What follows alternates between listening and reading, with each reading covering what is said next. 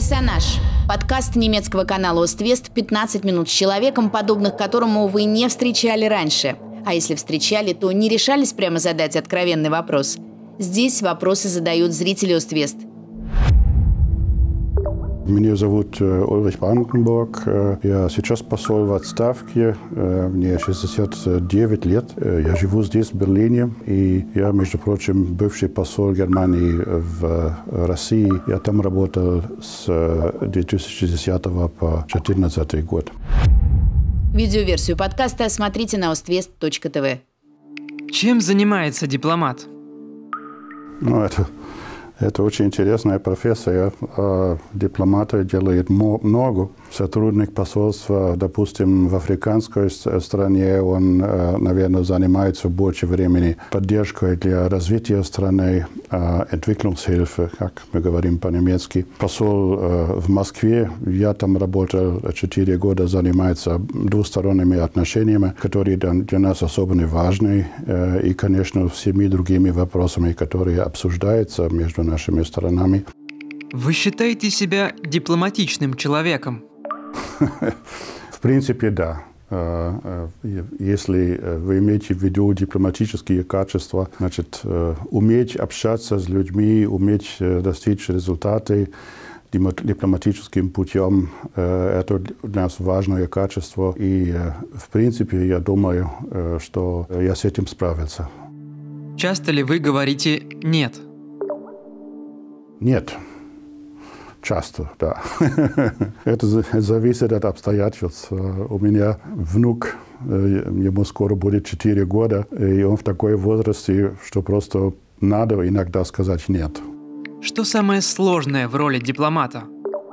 Самая сложная задача, если можно официально передать ну, объявление войны. Это, к счастью, в течение бывших 75 лет не случилось. Но один из моих предшественников, посол, тогдашний посол в Германии, в Москве, был именно в такой ситуации. Я думаю, это самая сложная задача. Потому что посол в любой стране, он, он работает для улучшения двусторонних отношений. Если вдруг объявляется война, как это было в 1941 году, это просто страшно. Какие языки вы знаете? У меня э, два родных языка. Э, это немецкий язык и эсперанто. А потом в школе э, я учил английский язык, латинский. Тогда это еще было принято у нас. Э, французский, русский язык. А потом в университете и испанский, португальский, румынский и э, сербско-хорватский язык. Э, и когда я вступил в министерство, э, я учил арабский язык. Потом я, я на самом начале работал в арабском мире. Был у нас в семье так, такой режим, что отец с нами говорил только по эсперанту. Э, я с отцом до его смерти я никогда не говорил по-немецки, хотя он немец. Он и с матерью по-немецки, и в школе по-немецки. Что это такое эсперанто? Это международный язык, искусственный. Но это, я думаю, единственный из таких искусственных языков, который действительно работает. Этот язык изобретел поляк в но это было еще в Русской империи, тогда, в XIX веке.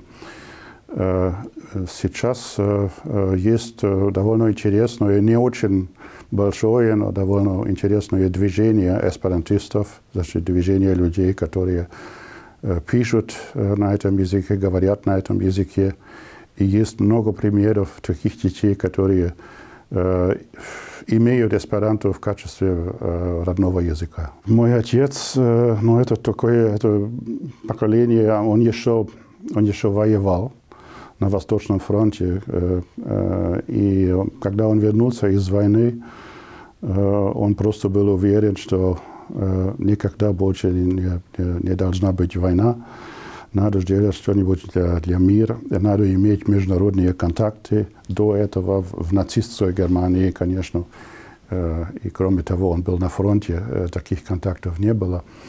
Э, из-за этого он учил, он сам учил эсперанто э, после войны. Э, и был он, мы не единственный пример. Были, были и другие родители, которые с, с детьми тогда общались на эсперанто. И сегодня это продолжается. Как вы считаете, дипломаты тоже мигранты? Мигранты, да. Мы должны привыкнуть, что каждые два года, три года, четыре года э, мы должны все опять готовить для, э, для переездку в другую страну, там начать э, узнать друзей, узнать людей в стране, узнать, ну, как организовать жизнь в, в этой стране. Для нас немножко легче, чем для тех мигрантов, которые сейчас э, ну, пересекают э, Средиземное море, например, потому что система есть, э, есть коллеги, которые помогают, есть правила и есть зарплата. Может ли дипломат отказаться ехать в ту страну, куда его направляют к месту работы, и насколько весома должна быть для этого причина? Если весомая причина, я, я никогда не сказал нет, когда мне предложили э, тот или иной пост э, в нашей, нашей системе. Я никогда не должен бы сказал нет. Ну, конечно, это возможно. Но есть одно правило э, в нашем управлении кадров. Э, э, такое правило, что э, если говоришь э, нет, то э, следующее предложение будет хуже. Как дипломат вы можете иногда нарушать закон? Могу, да, э, но не имею права. Если я э, совершу преступление, и это ясно, и, э, и потом обычная реакция пригласить меня срочно домой, и наказание, и преслед... уголовное преследование состоится у нас. Персонаж. Подкаст немецкого канала «Оствест» 15 минут с человеком, подобных которому вы не встречали раньше – а если встречали, то не решались прямо задать откровенный вопрос. Здесь вопросы задают зрители Оствест. Видеоверсию подкаста смотрите на ostvest.tv. Какое самое важное достижение у вас было на посту посла? Что касается э, моей работы в Москве, э, я думаю, что очень важный для нас э, успех был э, создание этих, этих визовых э, центров э, по всей стране. Сейчас через эти визовые центры можно гораздо быстрее э, организовать подачу виз. Кто самый интересный человек, которого вы встретили во время работы дипломатом? Обычно, как посол, встречаешься с президентом, с премьер-министром, с многими людьми этого уровня, и обычно они интересны но э, э, в, России э, я должен добавить, э, очень интересные встречи состоялись с Горбачевым, э, с бывшим президентом. Я не знаю, какое у него сейчас состояние здоровья. Тогда было еще не так плохое. И он два раза у меня был дома в резиденции. Э, и несколько раз э, мы, мы встречались. Я немного с ним говорил, э, немного говорил о, о, о время объединения Германии, в которой, в которой, конечно, Горбачев играл очень большую роль. Но вы знаете, что для немцев он остался историческим, исторической личностью. Сколько зарабатывает дипломат? Ну, наша зарплата не секрет. Все у нас регулируется по законам. Зарплата зависит от, от ранга, от дипломатического ранга и от, от места назначения. Значит, если в одной стране очень, очень тяжелые условия жизни, то ему оплачивают больше. И может быть, два раза больше, э, чем э, его зарплата дома. Ну, у нас 10 тысяч евро, около 10 тысяч евро, это была бы зарплата на этом ранге дома в министерстве, брутто. Значит, от этого надо заплатить налоги и все, и все, все. Потом будет гораздо меньше. Но за рубежом это, как я сказал, прежде всего зависит от страны, в которой ты служишь. Вас пытались когда-нибудь подкупить? Нет. Нет. И я, и я сам никого не подкупил. Я, я никак, никогда не был в этой ситуации. Работали ли вы в сотрудничестве с секретными службами? С разными секретными службами, с иностранными и иногда и с нашими. Они существуют, э, существуют, и э, они э, вместе с нами работают. И есть вопросы, по которым мы сотрудничаем с ними. Обсуждение, допустим, ситуацию в Афганистане, где я несколько раз там был, я, как, как я сказал, работал послом в НАТО, и до этого я там был один раз.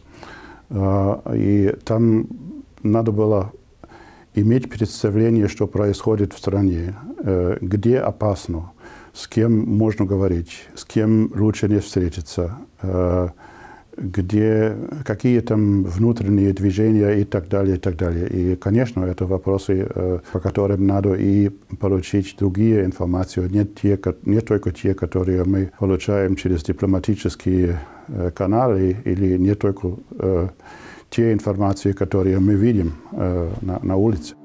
Вы когда-нибудь пользовались своим дипломатическим иммунитетом? Я думаю, что я никогда не злоупотребил этот иммунитет. Но иммунитет – это нормально.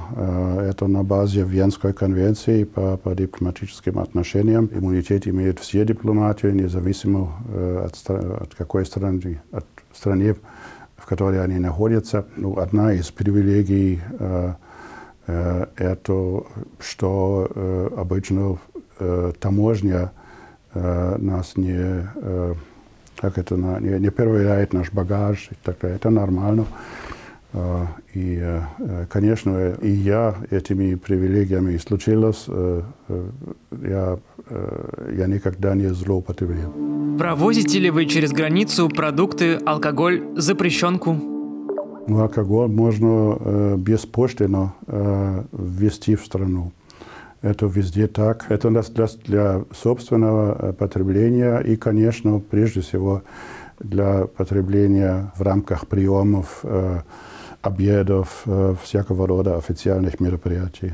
В Советском Союзе, да, мы привозили, э, но я должен сказать, моя жена уже стала специалистом. Э, она э, часто ходила по колхозным рынкам э, и э, смотрела, что там что, что, какие продукты там на месте. Мы, мы много, кстати, купили даже в, в обычных магазинах и, и в советское время. Потом у нас была возможность ввести то, что, мы, мы, то, что нам нужно было или из самой Германии, или из Финляндии. В Финляндии есть большой магазин в Хельсинки, они еще доставляют, они специализированные, еще доставляют продукты и другие вещи через границу в, в Россию. Кто вам симпатичнее, Ельцин или Путин? Ельцин или Путин? Я не могу сравнить, потому что я э, Ельцина никогда не встречал. С Путиным, да, э, это нормально. Что можно сказать? Э, дипломатический ответ э, каждый человек должен выполнить ту, ту роль, которую требует обстоятельства. Ельцин был очень важная фигура в этом переходном, в этом переходное время. Путин пришел к власти и вначале успел, успел стабилизировать ситуацию.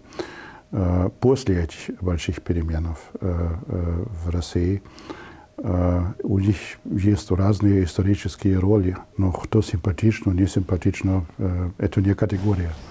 Персонаж. Подкаст немецкого канала «Оствест» 15 минут с человеком, подобных которому вы не встречали раньше. А если встречали, то не решались прямо задать откровенный вопрос. Здесь вопросы задают зрители «Оствест». Видеоверсию подкаста смотрите на oствест.тв.